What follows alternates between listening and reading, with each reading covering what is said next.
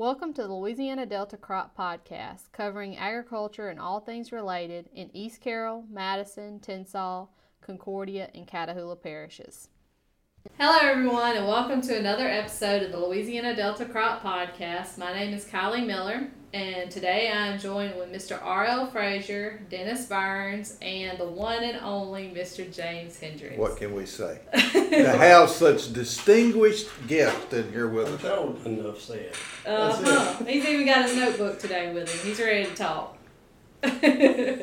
well, You ever seen James short of words? Never. Yeah. That's I'm expecting a good debate here. So Well, this is not gonna be a debate. oh, This- that's this right. be- That's the one we're gonna do in the future. That's right. Yeah, we're gonna have a future debate with him and Tyler. All right. Well, um, let's talk. Let's talk today. We're talking today about cover crops. Um, we're finishing up harvest, and I know you want to plant cover crops right now. So, what is your suggestions? Well, now is the time that you wanna begin planning. Uh, hopefully, you know, back in July, you know, you made your plans as far as what your next cropping season is gonna be. And, uh, have made arrangements to purchase seed because seed in some cases is pretty short. So uh, here at the research stations, we generally order our seed in July and have it uh, shipped here either late August or early September. But September the first is basically the starting point for planting cereals. Uh, September fifteenth generally for legume cover crops. Um, one of the things that you you know you've got to take in mind is when you're planting a cover crop.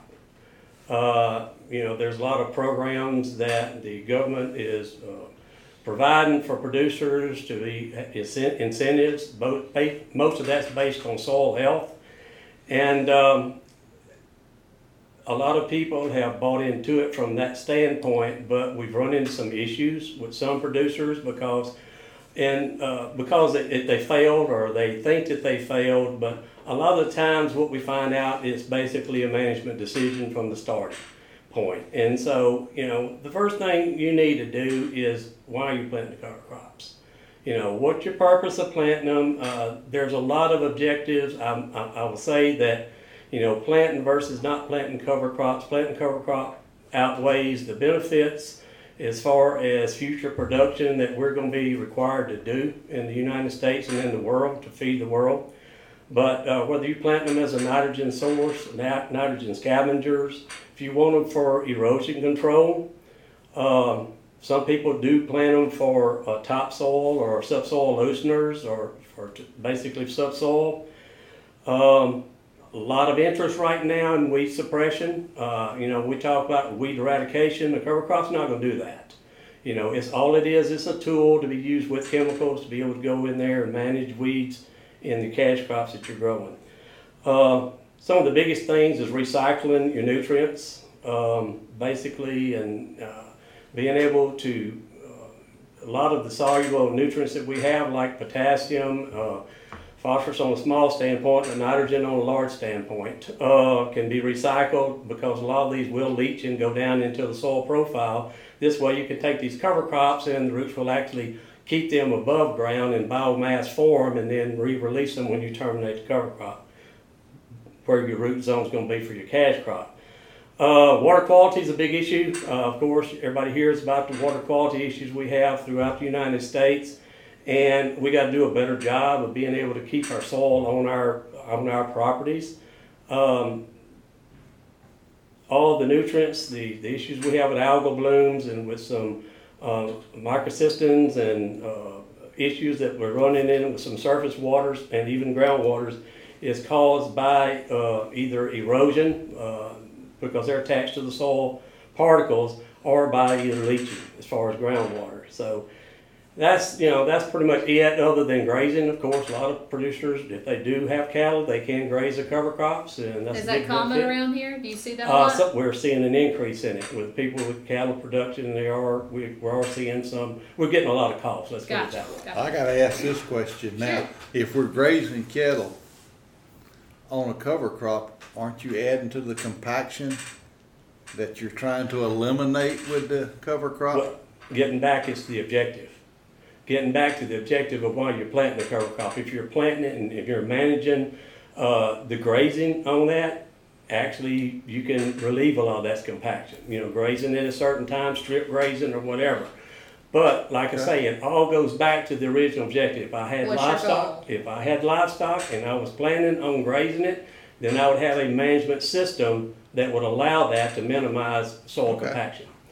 Uh, the other thing is wildlife habitat, of course. That's a big thing this time of year is wildlife habitat, people planting cover crop for them. We get a lot of calls.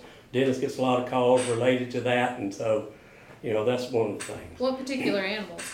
Uh, deer, Yeah. we have quail. We actually seen quail back here on the research station now, I've seen them. which is new. hmm I've been Uh, seeing them. uh, it- pretty much ducks, any, Mhm. any wildlife that we have, you know, we're Louisiana, we're sportsman paradise, so basically all the game animals, Mhm. Uh, birds and all of that basically can utilize cover crops. Okay, James, I got a question.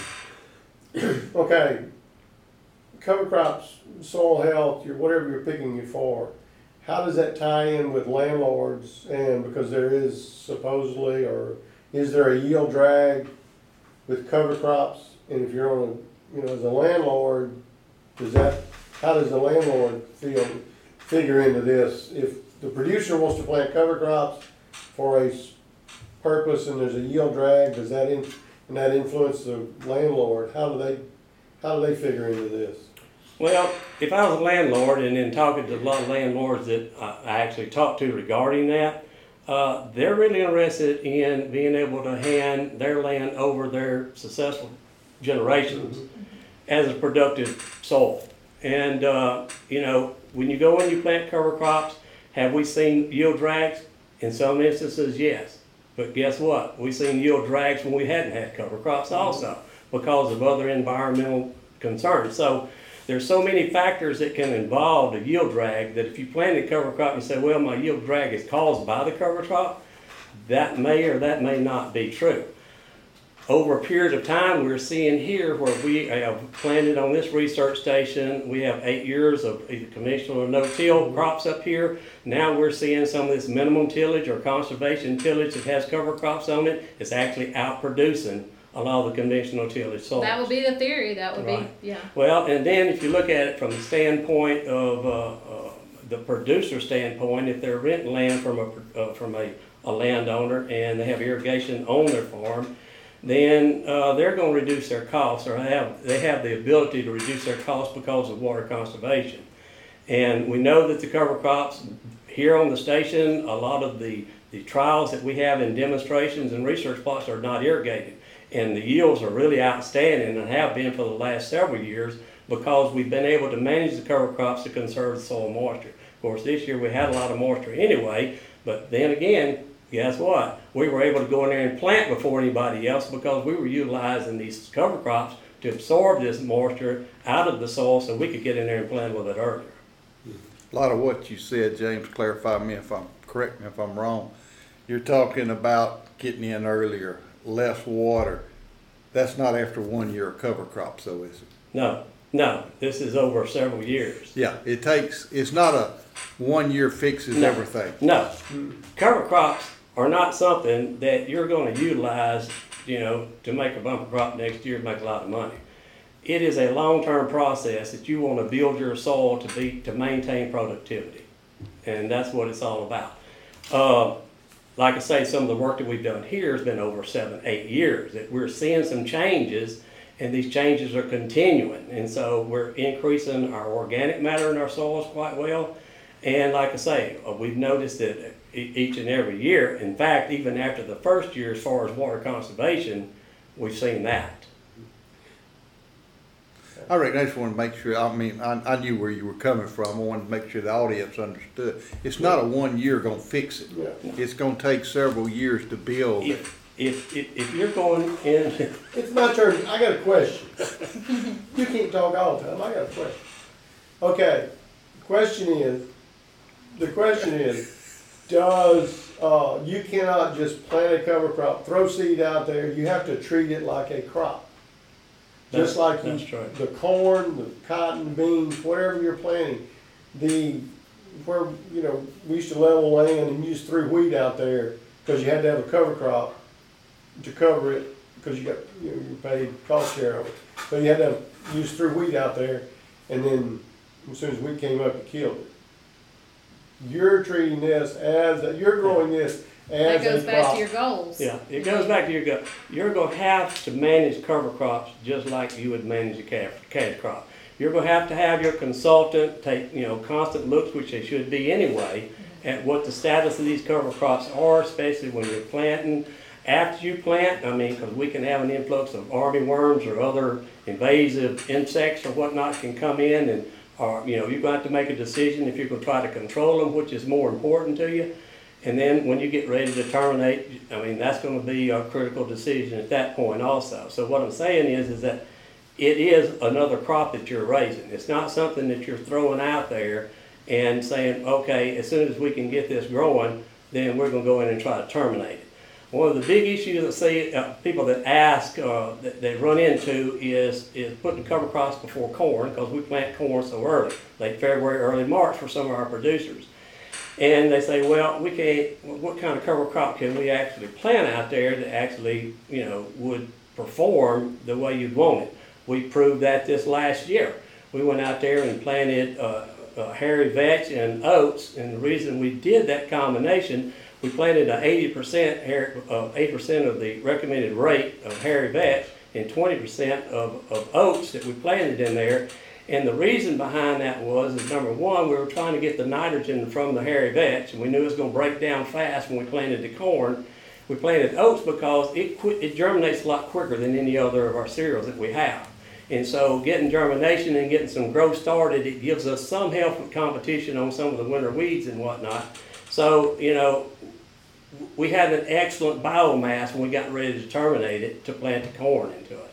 So uh, it, it will work. The thing is, is if you're planting before corn, you need to be planting now, which most people would say, especially talking to entomologists, it's a scary time because we're coming off a lot of soybeans that are still green that are turning, and a lot of the insects that are there going to try to find another route or another source of food, and so they can hit it. So that's what I'm saying is staying on top of it. You're going to have to scout these fields, you know, and to to meet your objective, you're going to have to constantly scout those fields to make sure that you're going to maintain or, you, you're going to accomplish your goal. So no tillage, straight behind. Is that how? How would you do it? Both ways. I'm, I'm not. I don't. I'm not going to endorse one way or the other. I, as far as a true no-till, I haven't seen any because in Louisiana we have wet falls, and we're going to rut the fields. You cannot, what we would say, pristinely no-till. The only place that I know that's happening is right here on the research station where we have test plots. But we have the option, since they're small plots, to go in there and harvest when we're not tearing it up. Farmer cannot do that. But going with conservation type tillage system, if you, if you go in now behind corn, last year, we did not, we broadcast this hairy vetch and oats. And we targeted it before rain, and we got it planted, and we got it up, and What we had about an all like the excellent volunteer stand. corn?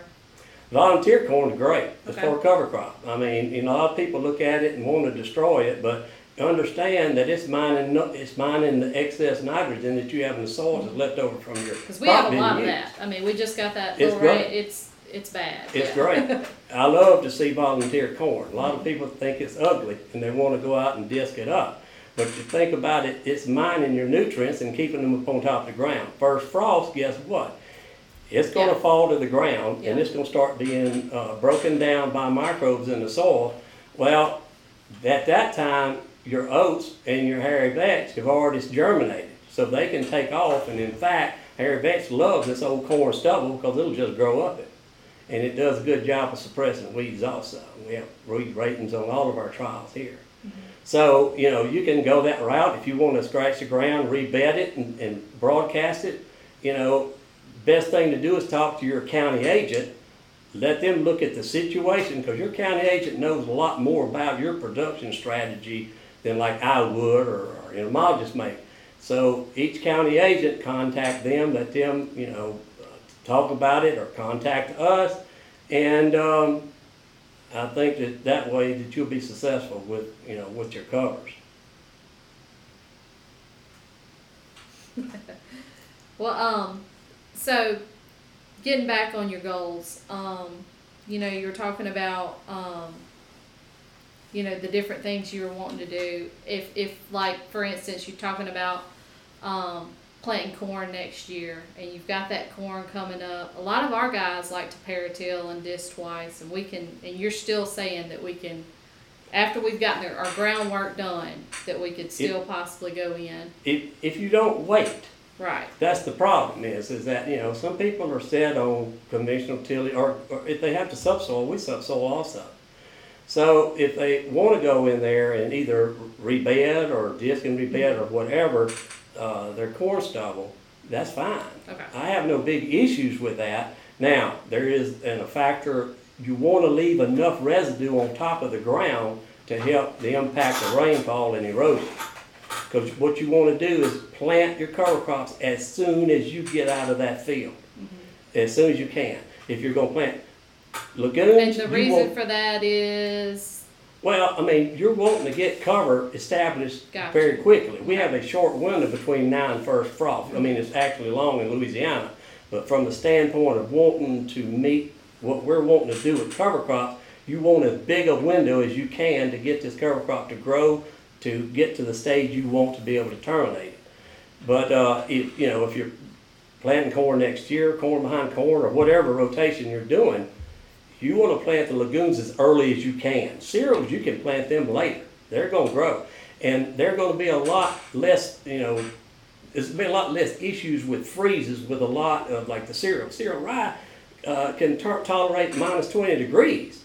But you get in some of these clovers and some of these legumes, then you can run into issues when you get around, you know, 20, 20 degrees or That's something like that. to, yeah. So you want to get them established to establish some biomass there so that, you know, you'll have standpoint. Understand that most of our growth takes place in the spring. So when we get to the fact of termination, that's when it's going to be critical to decide when you want to terminate. Okay. That's what I was getting to, that part right there. so, anybody else have any questions for Mr. No, I think James? Yeah, well, Mr. Sounds James, good, we good- really appreciate you joining us here today, and uh, we'd love to have you back. I appreciate it. Anytime. The Louisiana Delta Crop Podcast is produced by the LSU Ag Center Extension Service. For more information, visit the lsuagcenter.com or contact your local extension office.